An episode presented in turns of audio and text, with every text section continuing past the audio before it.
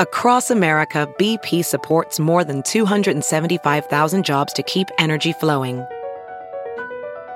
Jobs like updating turbines at one of our Indiana wind farms, and producing more oil and gas with fewer operational emissions in the Gulf of Mexico. It's and, not or. See what doing both means for energy nationwide at bp.com/investing in America. There's something magical about unboxing. When you unbox BritBox, you uncover a world of British entertainment. Stream the UK's most brilliant series, including new and upcoming seasons of Shetland, Father Brown and Death in Paradise, plus new originals like Payback, Irving Welsh's Crime and Archie, the story of Hollywood's greatest leading man, Cary Grant. Unbox BritBox and escape to the best of British TV. Stream with a free trial at BritBox.com. Hey, Doug Mellard. What up, Doug Benson? Well, I'm out in the field today, coming to you from... Oh, why are you laughing? A reporter from the field. Yeah. I love it. Yeah, I'm filing a special report. Yeah. Do people ever get laughed at when they do that on the TV? No. It can happen in the world of podcasting. Yeah. I am at Disney World. Nice. In Orlando, Florida, Epcot, to be more specific. I couldn't even tell you. I think at one time I knew what Epcot stood for. Whoa. City of Tomorrow is the last three words, I think. I think it's ecologically perfect. No, that can't be it. Anyway, I'm sitting here. I'm looking at the geodesic sphere. I'm also looking at someone in a Winnie the Pooh costume who is getting pictures taken. And I'm thrilled that it's quiet enough in this corner that I found to awesome. To do our show. But like, you never know when a parade's going to go by or children are going to start screaming. So that being said, I'm excited for our guest today, the hilarious Moshe Kasher. Woohoo! Yeah. And I hope he doesn't mind. We'll find out how he feels about Disney World and amusement parks and the name Moshe and the name Doug and all that kind of stuff right now. Let's go to work.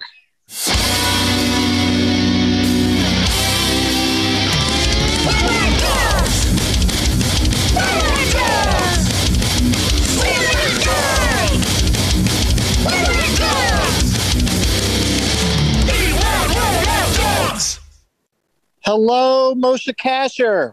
Hello, Dougs. What up? How many Dougs have you guys had on? And how did you make the decision-making process of which Doug to work with, you guys? Well, we decided to work with each other. And, you know, since we're both Dougs, I had the brilliant idea that we should do a show about being named Doug. But it turns out we don't have that many friends or acquaintances named Doug. And also a lot of the famous... you know, Dougs with any notoriety, we don't want to speak to for one reason or another. So we did have your pal DJ Doug Pound on at one point. I was going to recommend, but now that I know there's Doug drama, who's your least favorite Doug, guys? No, you don't have to answer that. We both know. You know, we definitely have a least favorite one, but the thing is we've only had like 5 Dougs total, I think, and we certainly are going to have more someday. But we've discovered this, you know, fun to talk to our friends, especially because, you know, everybody's name comes with, you know, a certain amount of baggage, either good or bad or, you know, whatever you happen to think it is. So that's what we get into right at the start is your name. Yeah. I got lots to say about my name. My name is I bet you do. My name, ironically, has been a cross to bear, you guys, even though it's the opposite of a cross. It's a Jewish star. I'll tell you a funny story about my name. My name is Moshe Kasher, and you guys know the hilarious Doug. Not Doug. I've got too many Dougs on the brain. Dave Feldman. Right. Yes. David Feldman. Yes. Very funny. One of the great dark joke writers in and he's so funny. And one of the earliest feature sets I ever did when I got to at Rooster T. Feathers. I'm sure you guys are familiar with that lovely place too. David Feldman, when he found out my name was Moshe Kasher, he was such a Jew from another generation that he, in the green room, which actually at Rooster T. Feathers, the green room is actually either a supply closet where you're sitting next to like 4-gallon cans of nacho cheese sauce, or it's just an alley outside. So we were in the patio outside. Yeah, that's right. So we were in the green room. We were in the green room, and David Feldman had like a 2-hour argument with himself about whether or not I should change my name or if my name was too Jewy to make it in show business. And I was just sitting there silently. He literally was going, Moshe Kasher, you're not going to make it. You can't make it in show business with a name that Jewish. You got to change your name. Oh, what am I talking about? Don't change your name. Be who you are. We're living in a new era. No, you got to change your name. It's really important that you change. And I'm sitting there like, 23 years old, like, I'm not changing my fucking name. I barely know you. So he was having like a Jewish argument with himself. Yeah. And also, no offense to David Feldman, he's a friend, but, not only is that name very Jewish, it's also boring and Jewish. Like, at least Moshe Kasher, you should have been like, Moshe Kasher sounds cool, dude. I should have. You say it fast. Nobody even knows what's happening. Yeah, but you know how it is, Doug, like when you're early in comedy and like a headliner, anything a headliner's saying, you're just like, yeah, I guess I'll change my name, whatever you think. Yeah. Yeah. I got all the good ones. I got like one headliner insisted that facial hair isn't funny on anyone. And I'm just like, wow, there's been a lot. You guess you never heard of Groucho Marx. But anyway, or Adolf Hitler for that matter. I mean, unfortunately for us comedians, Hitler has provided a lot of a lot of laughter. I can. Oh yes, I would love to hear you expand on this, Doug. Well, I mean, like the producers and like Hitler is like it's the funny. Now it's somehow become like it's funny to have somebody come out dressed as Hitler. It's now it comes down to the setting, I guess. Well, Chaplin did it first, right? The Great Dictator. Like Chaplin was already. I mean, that was sort of probably simultaneous. Oh yeah, no, I mean that was a takedown of Hitler, but also, I mean, just had such beautiful, poetic imagery, and was, it's Hitler's just, he was a problem. But a funny problem. We can all agree. Yeah. But now, like, you know what I mean? I'm talking about like comedians who aren't shocked by anything. Hitler's an easy go-to, Well, no, that was one of my first openers that I got. Was Hitler. Yeah, he used to open for me, and I told him I used to sit with him in the green room. I go, Adolf Hitler, you got to change your name. There's no way you're going to make in show business with a name like that. There was this guy that used to run Germany. There's a lot of problems with the name. And anyway, no, if you guys want to hear the real story of my name, it's not. I don't know if it's funny, but it's definitely a big. Oh, absolutely, though. Yeah. I grew up, and I don't like talking about this too much, but since this is a name podcast, I will just be honest. I grew up, Moshe's my middle name. And my father, in the Jewish tradition, the mother is supposed to name the firstborn son. The mother gets to name the firstborn son, and the father gets to name the secondborn son. That's a tradition, small T tradition. It's not like a law. It's just like a custom of Eastern European Jews. So my parents are deaf. I think you both know that they're both deaf. That's semi-important to the story. And my mom named my brother David. And then I was born 3 years later, and my dad said that he wanted me to be named Moshe. And my mom refused. She hated the name. She said that it sounded like moose. Now, keep in mind, my mother is deaf, has been deaf since birth. She does not know what Moshe sounds like. She doesn't know what moose sounds like. And she doesn't know what eventually she decreed my name would be, which is Mark. My first name, legal first name is Mark. And that is the name that I grew up with. And my dad... my dad always called me Moshe my entire life, right? So that's how it started. And I was in Oakland Public Schools with the name Mark. Everything was going pretty well, even though my dad did call me Moshe, and I always identified more with that name and with my middle name. I wasn't about to take the swing in Oakland Public Schools in, you know, the late 80s and early 90s of being like, I'm going to go by my biblically mandated Hebrew name, because I would get roasted over the coals, right?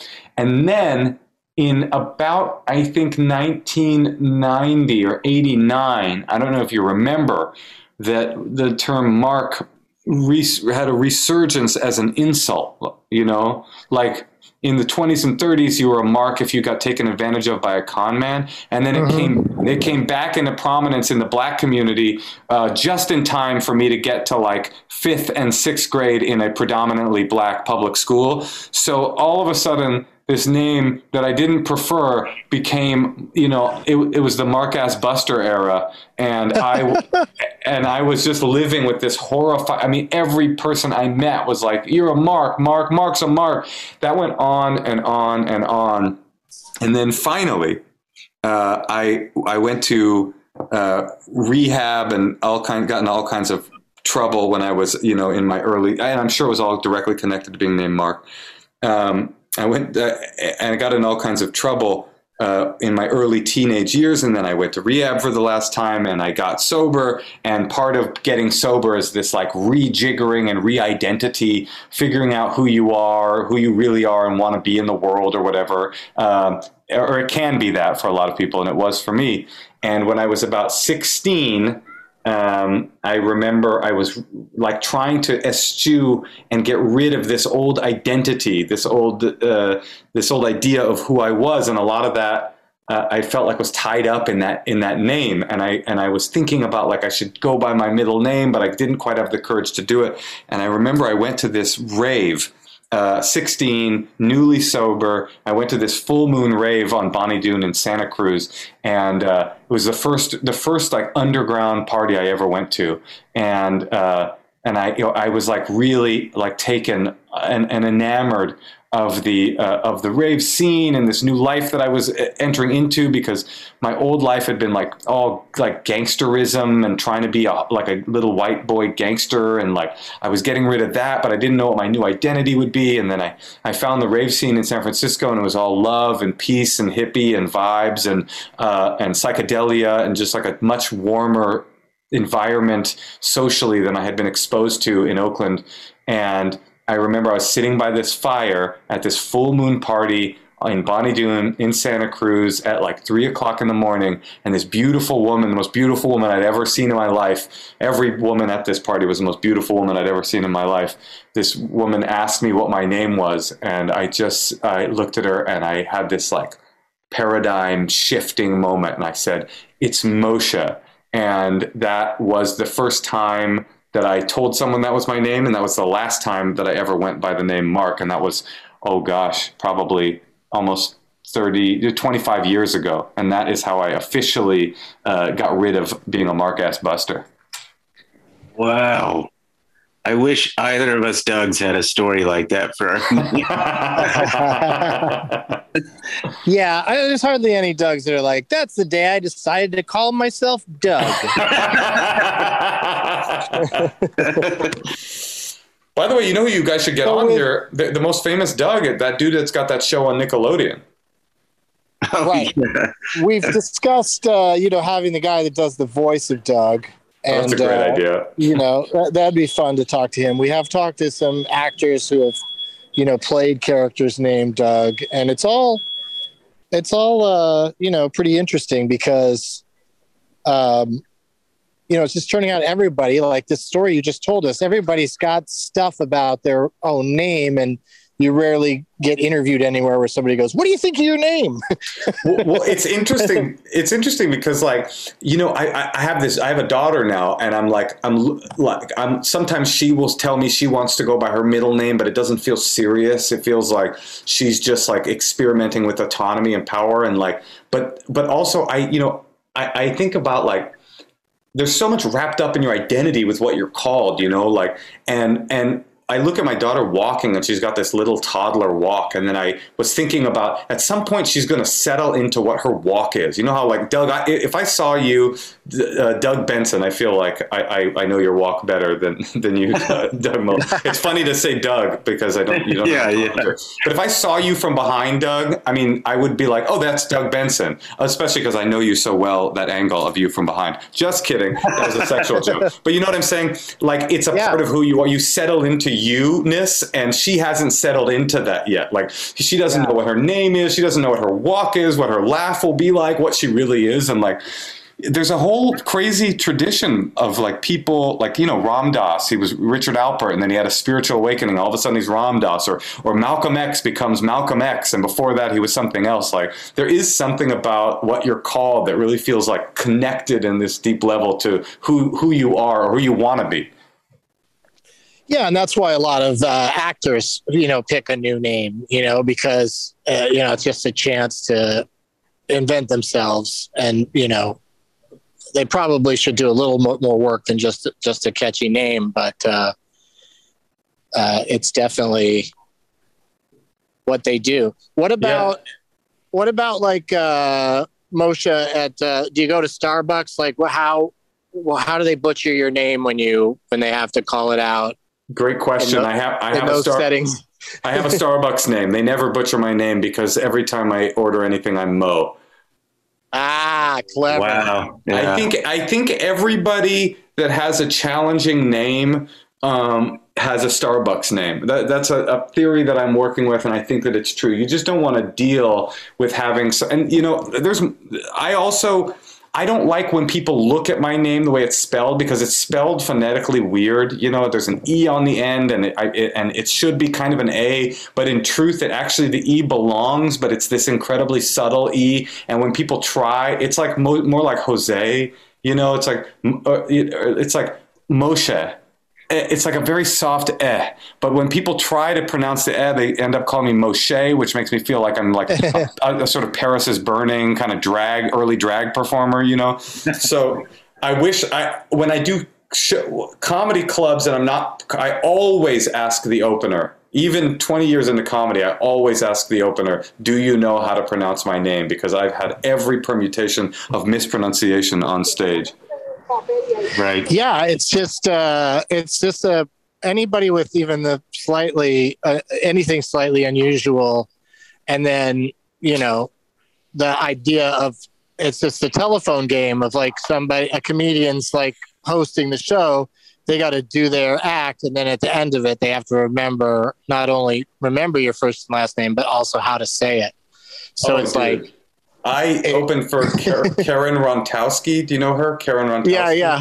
Very funny. And I was opening for her, also weirdly, a Rooster T. Feathers. You know, all my name stories come from the most banal and normally named comedy club in America, Rooster T. Feathers. You should have them on to figure out how they decided to call themselves that. But I remember I wasn't even featuring them. This was when I was hosting, and I all weekend long was having to introduce her, and I was fucking panicked that I was going to get her name wrong. So I had it like written on multiple hands, you know, like both, both of my hands. I had Rontowski and Karen, and I just didn't know what I was going to. All weekend, I didn't have any fun that weekend because all I did was stress out about mispronouncing her name. Right, and when you're in your head about it, it makes it worse. Like 100%, yeah, 100% in your mind, it's terrible. It's like it reminds me of like that old Andy Kindler bit about how like when you're told not to swear on stage, and so in your head you're going, "Don't say pussy, say vagina. Don't say pussy, say vagina." You know, and like, and then you ultimately say the wrong one because that's what we do. Yeah, you know, totally. Say the inappropriate things, you know. And my favorite thing is to see a comedian doing a TV set or a TV audition, and you can tell the points at which they had a funny, dirty punchline that has been adjusted to try to get on TV. Like you feel like, oh, that's not the punchline of that joke, because that's not as funny as that could be if you had like something dirty right there. I remember there was a comedian, and the punchline was, and sometimes it gets really bad. Like this comedian, the punchline was, Attack of the Killer Pussy. I don't remember what the joke was, but the substitution she used was Attack of Killjoy. And it was like everyone in the audience simultaneously scratched their heads, like it just it didn't make any sense. Like it was not. It was. I remember it was at a Dave Letterman audition. I go, okay, check. If you can't do the joke and make it clean and make it funny and make sense, don't do the fucking joke. Well, that's the trouble, is that they go, you could say this joke if you do this, and too many of us, myself included, like one time Comedy Central got me to change. I would have rather they just bleeped it, but they got me to change, instead of fingering herself, they had me say playing with herself. Uh-huh. And it just didn't work. And it just doesn't have it's toothless. You know, fingering herself is such a funny expression. Right. You know? Totally. I mean, I guess, you know, at the time, finger blasting wasn't really an expression, but I guess blasted herself might have been fun. You could have, like, Doug, that could have been you. You could have been the pioneer that created finger blasting. But I think they would have not liked finger blasting either. I feel like, because there's some weird thing with penetration, like anything sexual where something's going into another thing. At least that's how it used to be. I mean, now things are loosening up so much. But I had a funny Doug story, because today my Uber driver was one of those Uber drivers that called me dog. But, oh, God, yep. But, oh, you mean he did it on purpose, like, what's up, dog? No. English was not his first language, and, you know, I don't care about that. You know, I can listen to a GPS in Spanish. I'll do that while we're on our ride. But when Reynaldo went to pick me up, me and my girlfriend, to go to here to Disney World, there was a bunch of people that already started loading stuff into his car. And we walked up and went, hey, I think this is our car. And then the people loading the stuff up went, oh, sorry. And they unloaded their stuff. And then it turns out that the guy had said to them twice, dog. And they just kept loading their stuff in, not knowing why he keeps saying dog to them. Oh, man. Well, Doug, to be fair, you're in Florida. I feel like that's the proper greeting for any man in Florida. It's like, what's up, dog? It just feels like that's normal. Yeah, that's what it should be. But it was just such a funny... that these people were just like, yeah, this must be our Uber, and he just keeps saying something about dogs. We don't, I don't know what that's about, but we got to get to the airport. No red flags. Let's just go. Let's go. Yeah, let's go. And then they even tried it. Then when we got in the car, it was a big car. You know, I like to order a big car because it's, you know, if somebody's a shitty driver, at least if we crash, if we're in a big car, it's, you know, feels safer. And and so we get in, and one of the people even did the, you know, the hey, did you order a car for five people? Like, we're not allowed to order a car. Like, they should get the car we ordered because there's so many of them. There was five of them. I mean, we're just two people. Like, they're like, why don't you just take the next one? And the whole time, I'm like, didn't you order an Uber? Isn't your Uber on the way? Yeah, that's not how it works. It's also, yeah, what's the end game there? That you're like, you know what? You're right. This is selfish. You guys get in. I'll pay for you wherever you have to go, and you pay for me, and hopefully one of us will win. That's the new, like, twist on Trading Places. You get in the wrong left, and you go to the wrong place. See where life takes you. What about, Moshe, when you are in a loud situation like a noisy bar and you're telling somebody your name, how many attempts does it take, or do you drop back to Mo in that situation as well? That's that's something I don't have an answer for. How many attempts? The only thing I can think of in that situation is when I ask someone else to repeat something enough times and I still can't hear or understand them, what I usually do is just laugh and hope that what they were saying was something funny. That seems like I feel like a little chuckle is probably the most statistically appropriate response to something someone says enough of the time. But my own name, I guess I will just give them what they need to have the information of what my true name is. Right, but you know what I mean? Like, when the music's blaring and you're, like, standing there going, my name's Moshe. Like, it sounds, you know what I mean? It's like, they go, is your name Mother? Are you saying Motion? Are you, what are you saying? I feel like I feel, oh, you know what? I want to answer that, but I just had a very funny memory of another name story I have.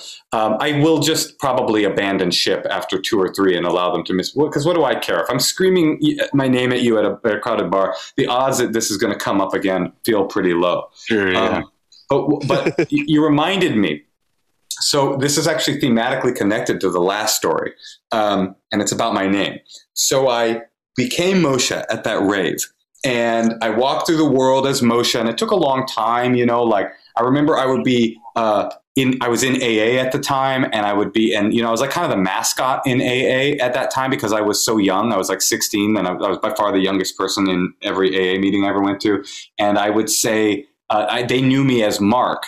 And I decided at this rave to change my name, and I would go, you know how the AA thing is, you go, hi, my name is blank and I'm an alcoholic, and everybody says, hi, blank.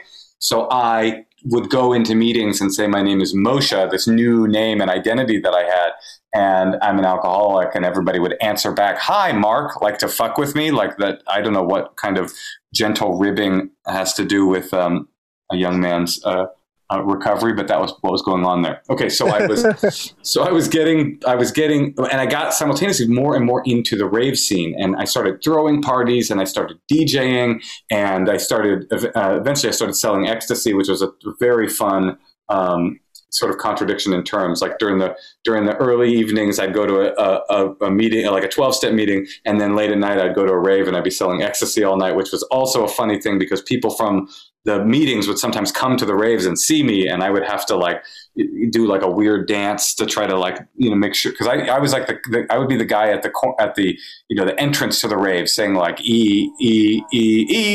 gads, good to see you fellas from the Tuesday night men's meeting. Nice to see everybody.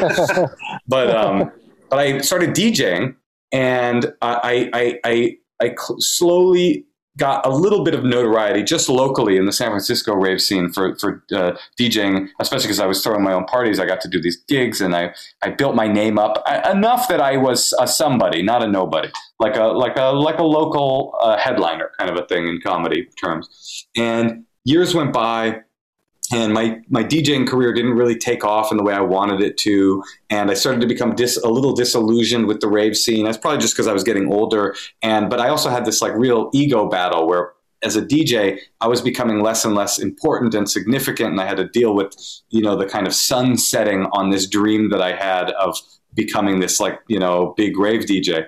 But I'd been playing locally for, you know, a long time. I like had a name for myself, and all of a sudden out of nowhere, as I was kind of becoming disgruntled and getting a little older, there was another DJ that started appearing on flyers for the San Francisco rave scene. And his name was E-Moshe. And spelled with the A at the end of Moshe, you know, the phonetic, he did it phonetically correctly.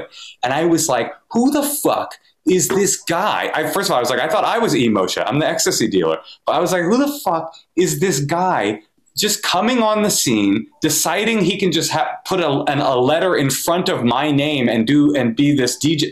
So I tracked him down. I saw a flyer that he was on. And even though I was like, I didn't know it at the time, I wouldn't have been able to admit it to myself, but I was exiting that chapter of my life, you know, and that part of my identity. I still had a lot of ego tied up in it. And I tracked this kid down. I found him at this party, and I killed him. But anyway, that's how I started comedy. No, I didn't kill him. I confronted him in this warehouse. I was like, hey, are you E-Moshe? And he's like, pleasant as could be. He's like, yeah.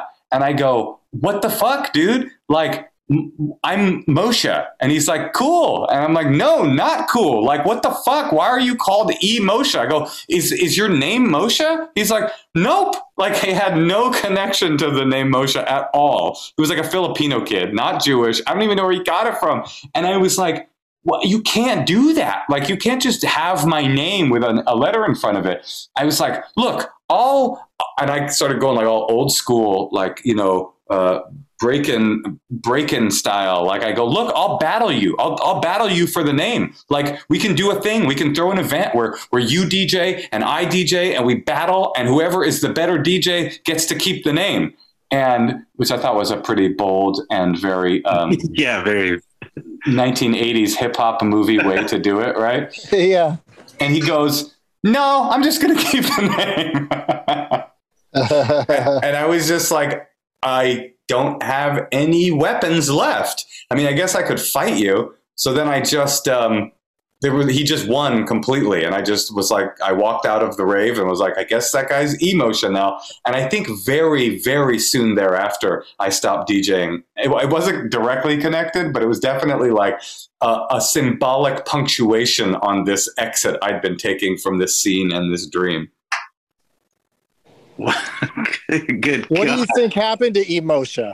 That's a great question. I would love to find out. I mean, it was so, he was never big. He was never really a threat. It was just, I mean, what would you do if all of a sudden you found out there was a comedian named Doug Penson?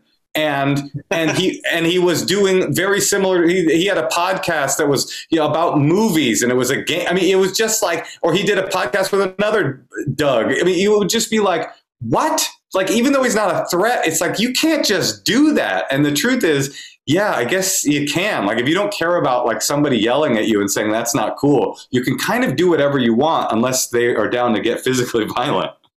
Right. Yeah. Or actually, you know, try to, you know, sue you or something, but you'd have to be, you know, you were certainly in no position to threaten him with that.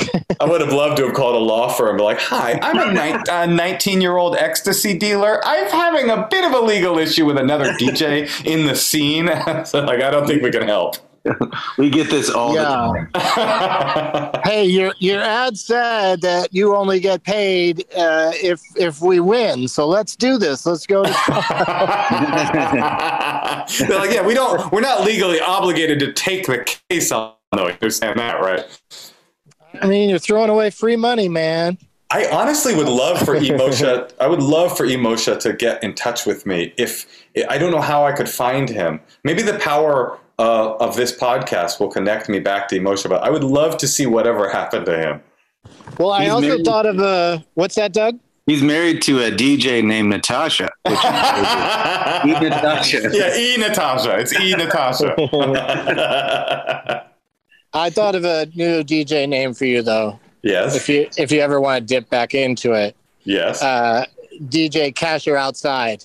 Okay, so just connect back to the Dr. Phil viral character from Dr. Phil. Yeah, people still love talking about it. Hi, Winnie. Winnie the Pooh just blew me a kiss. Ask Winnie the Pooh how he feels about his name. He's another person whose name became an insult later in his life. He's walking away. I'm sure that Disney, there's no way Disney wouldn't let you have one of their characters be on your podcast in costume, though, right? They'd be cool about that. I mean, he just was in a sense, because I really just had an exchange with Winnie the Pooh. It was strange how few people there were around besides me and Winnie the Pooh. Like his handler stays way back. The person that's watching to make sure nobody like tackles Pooh or something is like way far away. So like it was just me and Pooh hanging out for a second. What's the deal? He's got a nice Santa hat. Yes, Moshe. Oh, I was just going to say, like, what is the deal with Pooh? When it was written, was it Milne? That's who wrote it, right? Was it A.A. Milne? Yeah. Was it not Pooh at that time? Was it a good thing, and then eventually it started being shit? Or like, I wonder what the deal with Pooh. What's the deal with Pooh? Is the title of my new special, by the way. I think that A.A. Milne thought that a word was being made up, like Winnie you know, Winnie the Fluff and stuff, or Winnie the, you know. Just whatever, like just it's like a nonsense word or something, because it can't mean poo. It can't mean, like, they didn't name this bear after feces. No. I know he didn't mean it. I'm just wondering. But that's what I'm saying is like, what? But did poo really mean something else, or was it just a silly sounding? And also, why is he the only poo? Why isn't he a poo? Well, maybe he is an old poop. Like, do you ever see On Golden Pond? Yeah.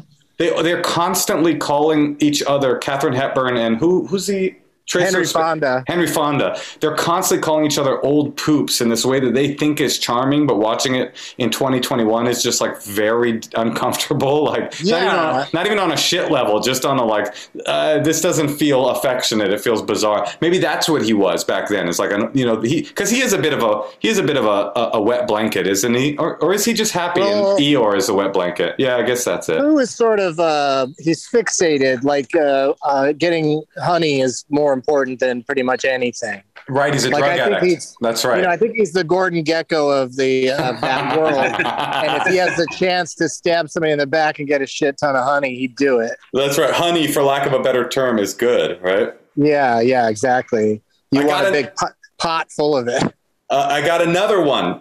This is what a great name conversation. Wait, hang on a second. We do one commercial break during the show, and this is a great tease to say we're going to come back with something that Moshe just thought of that's going to be amazing. We'll be right back. VR training platforms like the one developed by Fundamental VR and Orbis International are helping surgeons train over and over before operating on real patients. As you practice each skill, the muscle memory starts to develop. Learn more at meta.com/metaverseimpact. We're back. So Moshe, you were saying... Well, you connect. It's funny how all these stories. I didn't know I had all these name stories until I got on this podcast. You were saying my DJ name could have been DJ Kasher Me Outside. Actually, this is not about me being a DJ, but it is connected because, as is true with every young boy who grew up in Oakland in the 90s, at one point in my life, I decided maybe I wanted to start rapping, right? And I'm talking like 9 years old. And my name, as we have already discussed, was Mark Moshe Kasher. So MM. What do you think I chose for my rapper name? Oh, I'm gonna guess either Twix or Kit Kat. It was Eminem. I mean, I could have been the guy that was called Eminem. I could have taken that name, trademarked it, and been the real Eminem. In some ways, I am the real Eminem. Yeah, and then Eminem himself would be standing around somewhere telling you, "Hey, you can't do that." You'd be like, "Tough shit, tough too, Eminem." Well, yeah, and then I'm sure Eminem would have reacted to me saying "tough shit" in exactly the same way I reacted to E-Moshe, just impotently walking out of the space that he confronted me, and he would have been cool about it, right? Yeah, he seems like a chill guy for sure. Sure, well, he doesn't have any goons. I think that was the day that he went home and wrote the song "Stand." That's right.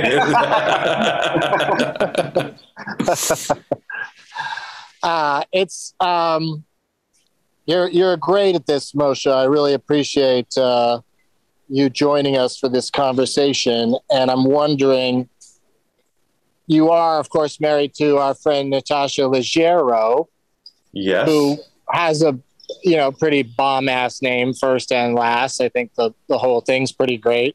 So is that why, was there ever a moment where she considered Natasha Kasher? Oh God, I know. On so many levels, no. Although, I find the whole ritual of a woman changing her name to be the man's name to be so bizarre and archaic and weird. Like it's so weird. And I'm not even saying that like, hey, look at me, I'm a feminist. It's just like you just subsume their identity based solely on the fact that you're the man. It just seems so weird. But especially with somebody like Natasha, who's already obviously got an established presence in the world.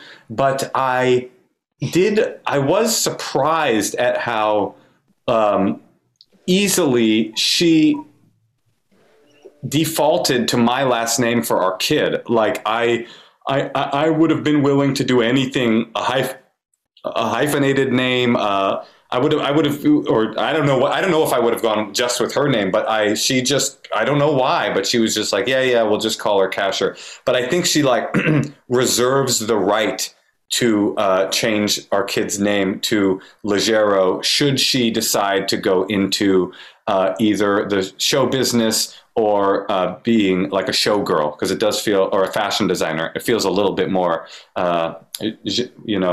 flashy, doesn't it, than Kasher? Yeah. Oh, for sure. And she probably has her own issues with doing stand-up. And I mean, now I guess Leggero's just like everybody knows it because of her. But I bet early on there was a lot of butchering of her name. Well, definitely. And also she you'll have her on the podcast. I don't really want to tell her name stories, but anyway, I just will say that her family butchered their own name for a long time. They came from the old country or whatever.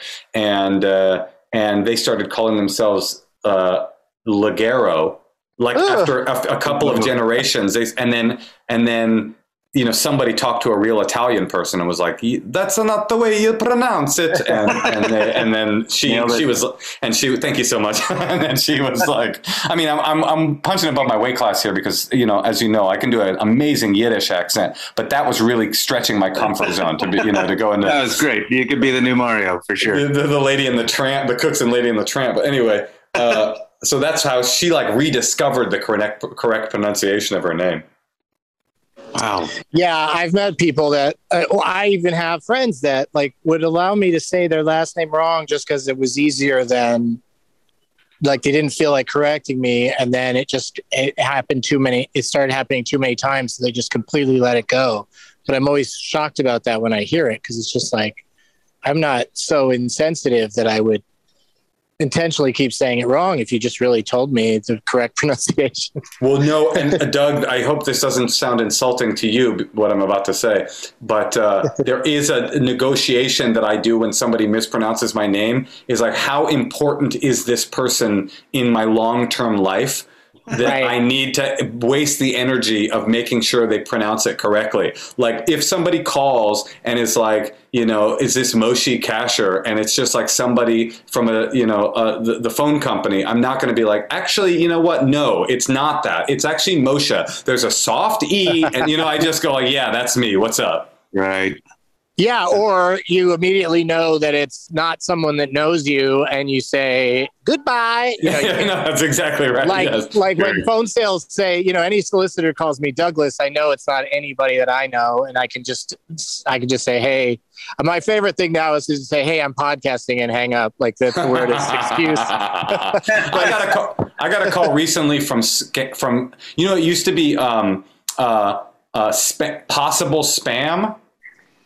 Yeah. Now they're getting a little more aggressive. Now I'm getting calls from Scam Likely. Oh, right. Yeah. Who is possible Spam's nefarious criminal older brother. But yeah, I answered the phone the other day on our podcast, the Endless Honeymoon podcast that Natasha and I do together. I answered the phone when Scam Likely called because we were doing it on Zoom, and I said, hello, is this Scam Likely? And they hung up immediately. Oh, that's brilliant. Hello, Spam Risk. And what if they say, yeah, that's me?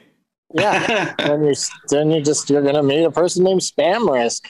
I think the biggest Spam Risk is probably high cholesterol or coronary heart disease.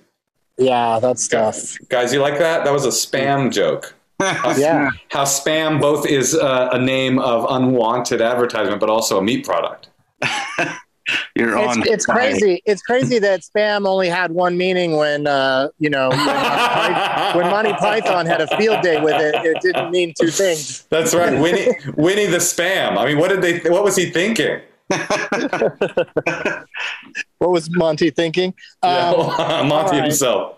Yeah. So I think we kind of touched on this already, but what about has any nicknames ever stuck for you in your life, or are people once you started calling yourself Moshe to just go with that? Well, yeah, Mark Ass Buster was my nickname in elementary school and middle school. Also, I got. White boy was a common refrain you'd hear around the halls of Oakland Public Schools. My brother called me Mo. So my brother calls me Mo. My family, my Hasidic family, they sometimes called me Mo Man, which was like a really cute, like childhood nickname. And I think that people most often call me Moshe. And I don't really mind any of those. Anybody, and you know what? I don't even mind Moishe. If people, you know, sometimes, you know, there's a term called bageling, which is that Jews, when they're in the wild, Jews are trying to find other Jews to mate with, you know, and they're talking to a girl and they want to figure out if they're a Jew. They'll start like what's called bageling. It's like chumming the water with Jewish references, you know, where you go like, yeah. Do you like, so are you a filter fish fan? And then if they go like, yeah, I love it. You go, oh my God, awesome. We can make a baby together. But I feel like sometimes people like to call me Moishe to like signal that they know that it's the Yiddish pronunciation of my name. And I don't mind that. I that's the one bastardization. It's not even a bastardization. It's kind of like the difference between Ariel and Ariel. Like I don't mind it. If somebody calls me that, I feel like they're like an uncle to me. The other night on Curb Your Enthusiasm, Larry got a guy to do something he wanted him to do by starting to drop those expressions until they both knew they were on the same page and that they're both Jewish. That's hilarious. You know, the opposite works too, though. Sometimes you can, you know, when you get too into like tribal identity, you can find yourself getting hustled by it. Like, you know, you're like, I remember when I first went to Israel, I was like in this like, oh, everybody here's a Jew. Like, you know, I was in college and I was just like, yeah, it's like the brotherhood of Jews. Everybody here's my brother. And then this taxi driver pulled up and I was like, hey, I'm going to this one restaurant. And he's like, no problem. He's like, it'll be $40 or whatever. And he drove me to the left, to the right, a mile down, took a right and then a left, and then drove me basically half a block away from where we started. And I was like, oh, this motherfucker. Like he was, I thought these were my brothers. This dude was just straight up hustling me for $40. Was it Spam Likely? Was that? It was Spam Likely. Yes. But as we would say it in the Yiddish pronunciation, Scam Likely. Yeah. Oh my God. Did you confront him about it? No, I mean, have either of you ever gotten hustled in a foreign country? It's very difficult to be like, to stand up for yourself when you're already a little bit impotent because of the cultural and linguistic barrier. I mean, kudos to people that do it, but I always just find myself like taking the L and walking away. Yeah, we had a situation like that on our honeymoon in Thailand, and it just kind of, the barrier was there. We knew we had been scammed, but it just ended in my wife crying and we went to bed very early. Like, that was it. There was nothing. There was no win there. It was just terrible. I know. Did she cry in front of the con artist? No, maybe a little, but mostly. I wonder if that's a bad day for a con artist. And they're like, ah, oh, honey, he cried. It was shitty. I wanted him to be just like happily walking away, having gotten ripped off. But I was confronted with what I have been doing in the universe. I hope so. I doubt it. Yeah, probably not. Have you ever played a Doug on any TV show? Oh, that's an interesting question. It's really difficult for me to sift through the literally hundreds of guest stars that I've done. So it's very, I think the answer is no. I think I don't think I've ever been a Doug. I don't think so. What about, Dougs you've known, aside from the two of us, have you had, and DJ Doug Pound, have you had any kind of memorable friendships, relationships, work stuff with anybody named Doug? Any great Doug? Well, I mean, you take Doug Pound out of the equation, but Doug and I used to do a podcast together a long time ago with Neil Brennan called The Champs. And what I remember about that was I remember asking if it was too late to start a podcast. I remember I was asking Dave Anthony, is it too late to start a podcast? And he was like, I don't think so. And this was like 12 years ago. So it's like, I was like, that's how long the podcast market has felt like a lot of people have them. But this is before anybody was making any money. But Doug and I did that podcast. Any other Dougs that I've had in my life? Let's see. No, I don't think so. I mean, I've known many Dougs, you know. I mean, hey, you know, you two Dougs have been great to me. Yeah, and you know, I'm sure most Dougs you've come across have been like you're not remembering any, you know, evil Dougs really. Bad right? Dougs? No, I can't think of a single bad Doug. The only Doug that's coming to mind right now is a friend's ex-boyfriend, and I don't have anything good. I'm trying to think of who's my favorite Doug in pop culture. Who are some of the biggest Dougs in pop culture? That's a tough one. There's Doug the cartoon, and then there's Doug from is the name of the dog in Up. Mm-hmm. There's D Doug. He might come wandering. He might wander by while I'm standing here doing this. All right. Yeah, Doug the Pooh. Yeah. I mean, Winnie the Pooh took a break and came back out, and this Pooh is really on fire. Like, this Pooh really doesn't seem to mind having the outfit on, like, because it gets really hot in those things. I bet. But it's a lovely night. Like, the sun is setting now, and it's the temperature is perfect. It's like 72 or something. And this Pooh is just going the distance. Like, this Pooh's been going at it for a while. It's really sweet Pooh. Well, you're in Epcot, right? You're in Florida. Yeah. Maybe the actor that's playing Pooh is just stoked that finally there's a job where he can wear a mask in Florida. You know what I mean? And be socially and be distant, because he's behind. Totally. He's on the other side of a fence. That's right. Oh. Any other employer in Florida, I think you're mandated to not wear a mask and breathe in the particulate of your customers. You have to like you're like shotgunning a joint. You have to do that just with a regular breath when somebody walks in your business. Yeah, I don't want to drag Florida too hard, because I do love some of the people and I love Florida too. But I was gonna finish that sentence by saying, you know, I don't want to drag them, but that's what I'm about to do, because I've been traveling quite a bit. You know, it's ramped up now where I'm, you know, I've been to a lot of major cities, and I always play it as safe as possible. And every city has impressed me until I got to Florida. Florida doesn't give a fuck. No, everybody just is. Only reason they wear a mask is if they're told they have to for something, and they take it off the second they possibly can. That's the crazy part to me is little kids. If you just go, hey, wear this, it keeps everybody safe. They don't seem to really mind it. You know, it's these adults that are acting like a child or a dog that's wearing something they don't want to wear, you know? Completely. I've been thinking about that, like all these, because I have a kid that's in school, and a lot of the talk is about how kids are going to be like, you know, scarred, mentally scarred by mask wearing at school. And I'm like, I don't see any evidence of that anecdotally from my own experience with having a kid in school. I do see a lot of adults seeming psychologically scarred by mask wearing. Right. It seems like that's much more the vibe right now. Yeah, it's got a real, I just don't get the don't tell me what to do. It's like, all right, well then don't see doctors or listen to science at all. But, you know, the rest of us are going to survive. Deal. Yeah, they're like, deal, Doug. You got yourself a deal. I will. Yeah. But I will say I agree with you completely about Florida.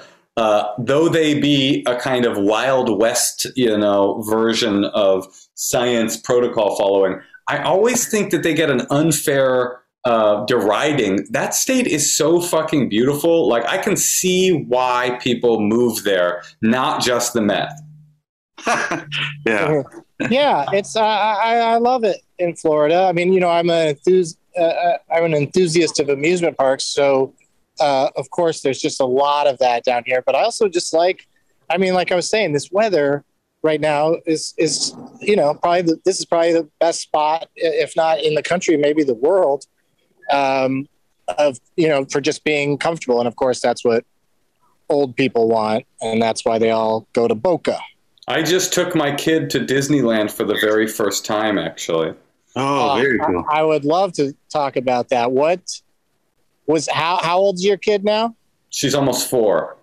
Okay. So I'm already agreeing with that. You waited a good amount, because these people with these fucking 2-year-olds at Disneyland, it's not going to do anything for anybody. It's just going to be traumatic. Right.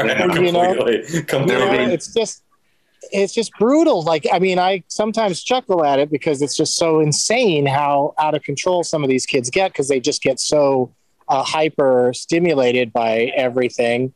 And like, you know, right in front of my eyes just now, children were crying because they couldn't touch the Pooh. Well, they're not supposed to. It's COVID times. You have to wash your hands.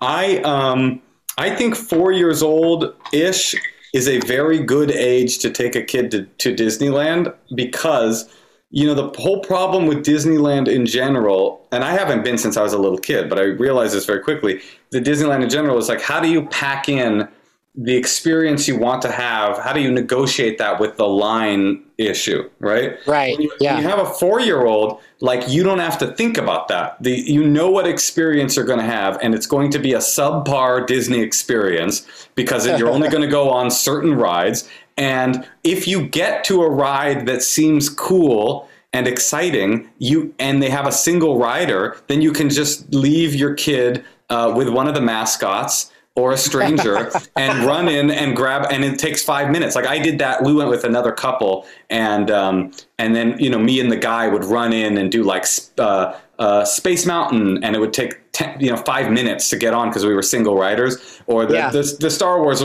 things that my kid couldn't do. But I will say I was stoked and very proud of her, because the family that we were with, they had gone earlier in the year, and he is a little younger than her, but he started crying during Pirates of the Caribbean and like freaking out, and like they almost got divorced as a result of his decision to take the kid. And I was telling my kid, who is, to be fair, a very brave kid, like that's part of her personality, is that she's just really adventurous and just kind of doesn't give a fuck.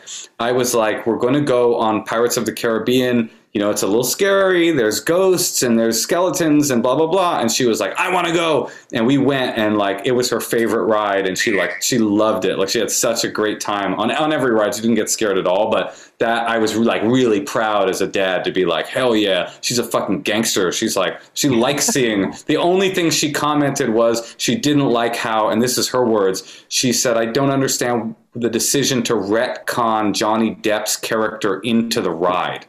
So I thought, wow, what a sophisticated, wow. No. So that's so sophisticated. I mean, I was surrounded by adults on the last time I went on that ride that wouldn't come up with that.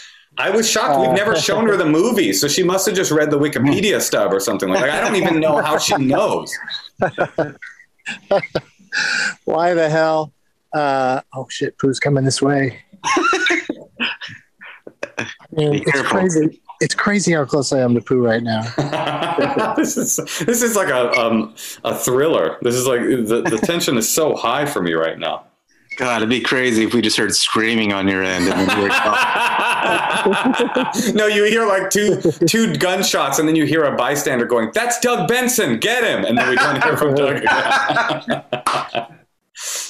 I'm just always excited when I find the spots where the characters come out from, because then, you know, if you do want a picture with one of the characters, you know, you know where to kind of hang out, and then suddenly one of them will appear, because, you know, they just come and go in shifts, because like I said earlier, it gets too hot, so they can't be out for too long. Well, wait, Doug, because it's Florida, can you go up to the mascot, and put your arm around it and get a picture right next to it? No, that's what I'm saying, is I've been sitting here watching this distanced picture taking that this Pooh has been doing with people, where they're like, Pooh is literally out in the middle of a big lawn that's all fenced, got fence around it, and just wanders kind of wherever, but like doesn't get, you know, within like 6 feet of the people, and they just basically have to. I'm sure a lot of people are running video now. My favorite thing to do is to turn on when I see one of these characters, because like, the last time I went to Disneyland, they had like Chip and Dale and Goofy and people like that. They put them up on balconies. Yes, I saw that. So that you just wave at them and film them from down below. But I like to turn my camera on and just yell some, you know, I don't do anything offensive really, but I just like to yell some silly question at the character and see how the person in the costume responds. And I just videotape it and then you know, posted if it turned out funny, because like yesterday I saw Rafiki and what's his name, Timon from Lion King, and it's Timon and Pumbaa, not Timon and Rafiki, so it was strange that they were together and there was no Pumbaa, so I just yelled at them I love one of you, the other one not so much, and they both didn't know how to respond. I think they should assume that Timon is the one that I prefer. But you know, when I was at Disneyland, I saw it was the same thing you're talking about. On this balcony, there was Pinocchio and Geppetto and Dr. Fauci. No, I'm joking. And next to them was this inexplicable man. Not in a mascot suit. It was just a guy in a striped, like a striped kind of steamboat captain. Like he was in a barbershop quartet jacket. Oh, right. Yeah, and yeah. one of those white hats, like nothing to do with Pinocchio. I didn't understand what he was doing there. And I thought it would have been really funny to scream out like, "Hey, can I get a picture? With you, sir, with you." I was like, no, why would anybody want this guy in their picture? Yeah, it's for some reason, so around some of those rides, like Pinocchio, I think they're all supposed to be like dressed like gondoliers or something. I don't know what they're supposed to do. Like it's supposed to be like Italian or something. I don't know. But Moshe, we've this has gone so great that we're already out of time. I love it. I'll give you one last Oakland factoid. To leave us with. Apparently, there's growing up as a young little Mark, I used to always go to this kids theme park for little kids called Children's Fairyland in Oakland, and apparently it's very old. Apparently, Walt Disney went to Children's Fairyland, and that was one of the things that inspired him to do Disneyland. Apparently there was another one in Europe, but that was like one of his main inspiration points for Disneyland. Whoa.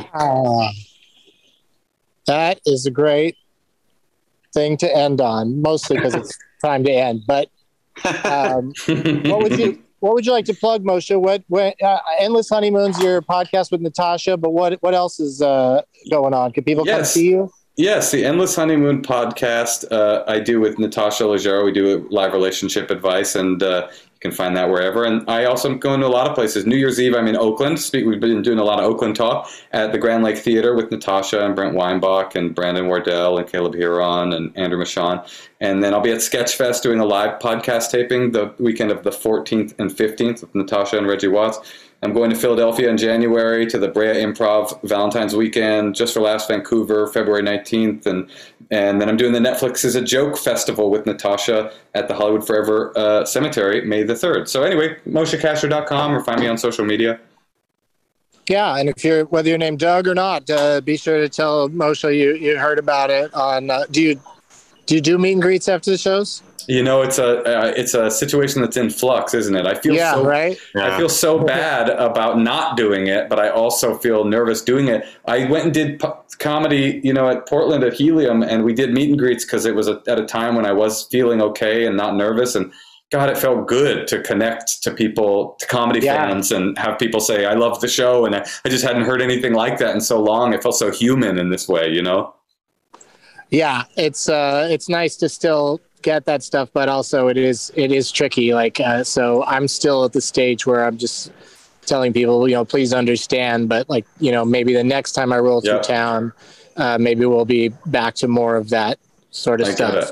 I mean, the short answer is I do meet and greets when I'm on the road by myself, and when I'm with Natasha, probably not. Yeah, that makes sense. Doug Mellard, what do you got to plug?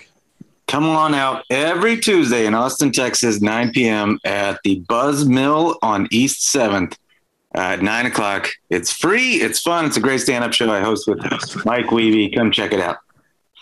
What about you? And I'm going to be in San Diego on December 26th and Irvine on December 27th. And all the details can be found at douglovesmovies.com. And... I think I came up with a good title for this episode. Thanks again, Moshe. My pleasure. Thanks for having me. Hope to see you in person sometime soon. And as always, Douglas Honeymoon. Got it. Look around. You can find cars like these on AutoTrader, like that car riding your tail. Or if you're tailgating right now, all those cars doubling as kitchens and living rooms are on AutoTrader too. Are you working out and listening to this ad at the same time? Well, multitasking pro, cars like the ones in the gym parking lot are for sale on Auto Trader. New cars, used cars, electric cars, maybe even flying cars. Okay, no flying cars, but as soon as they get invented, they'll be on Auto Trader. Just you wait. Auto Trader.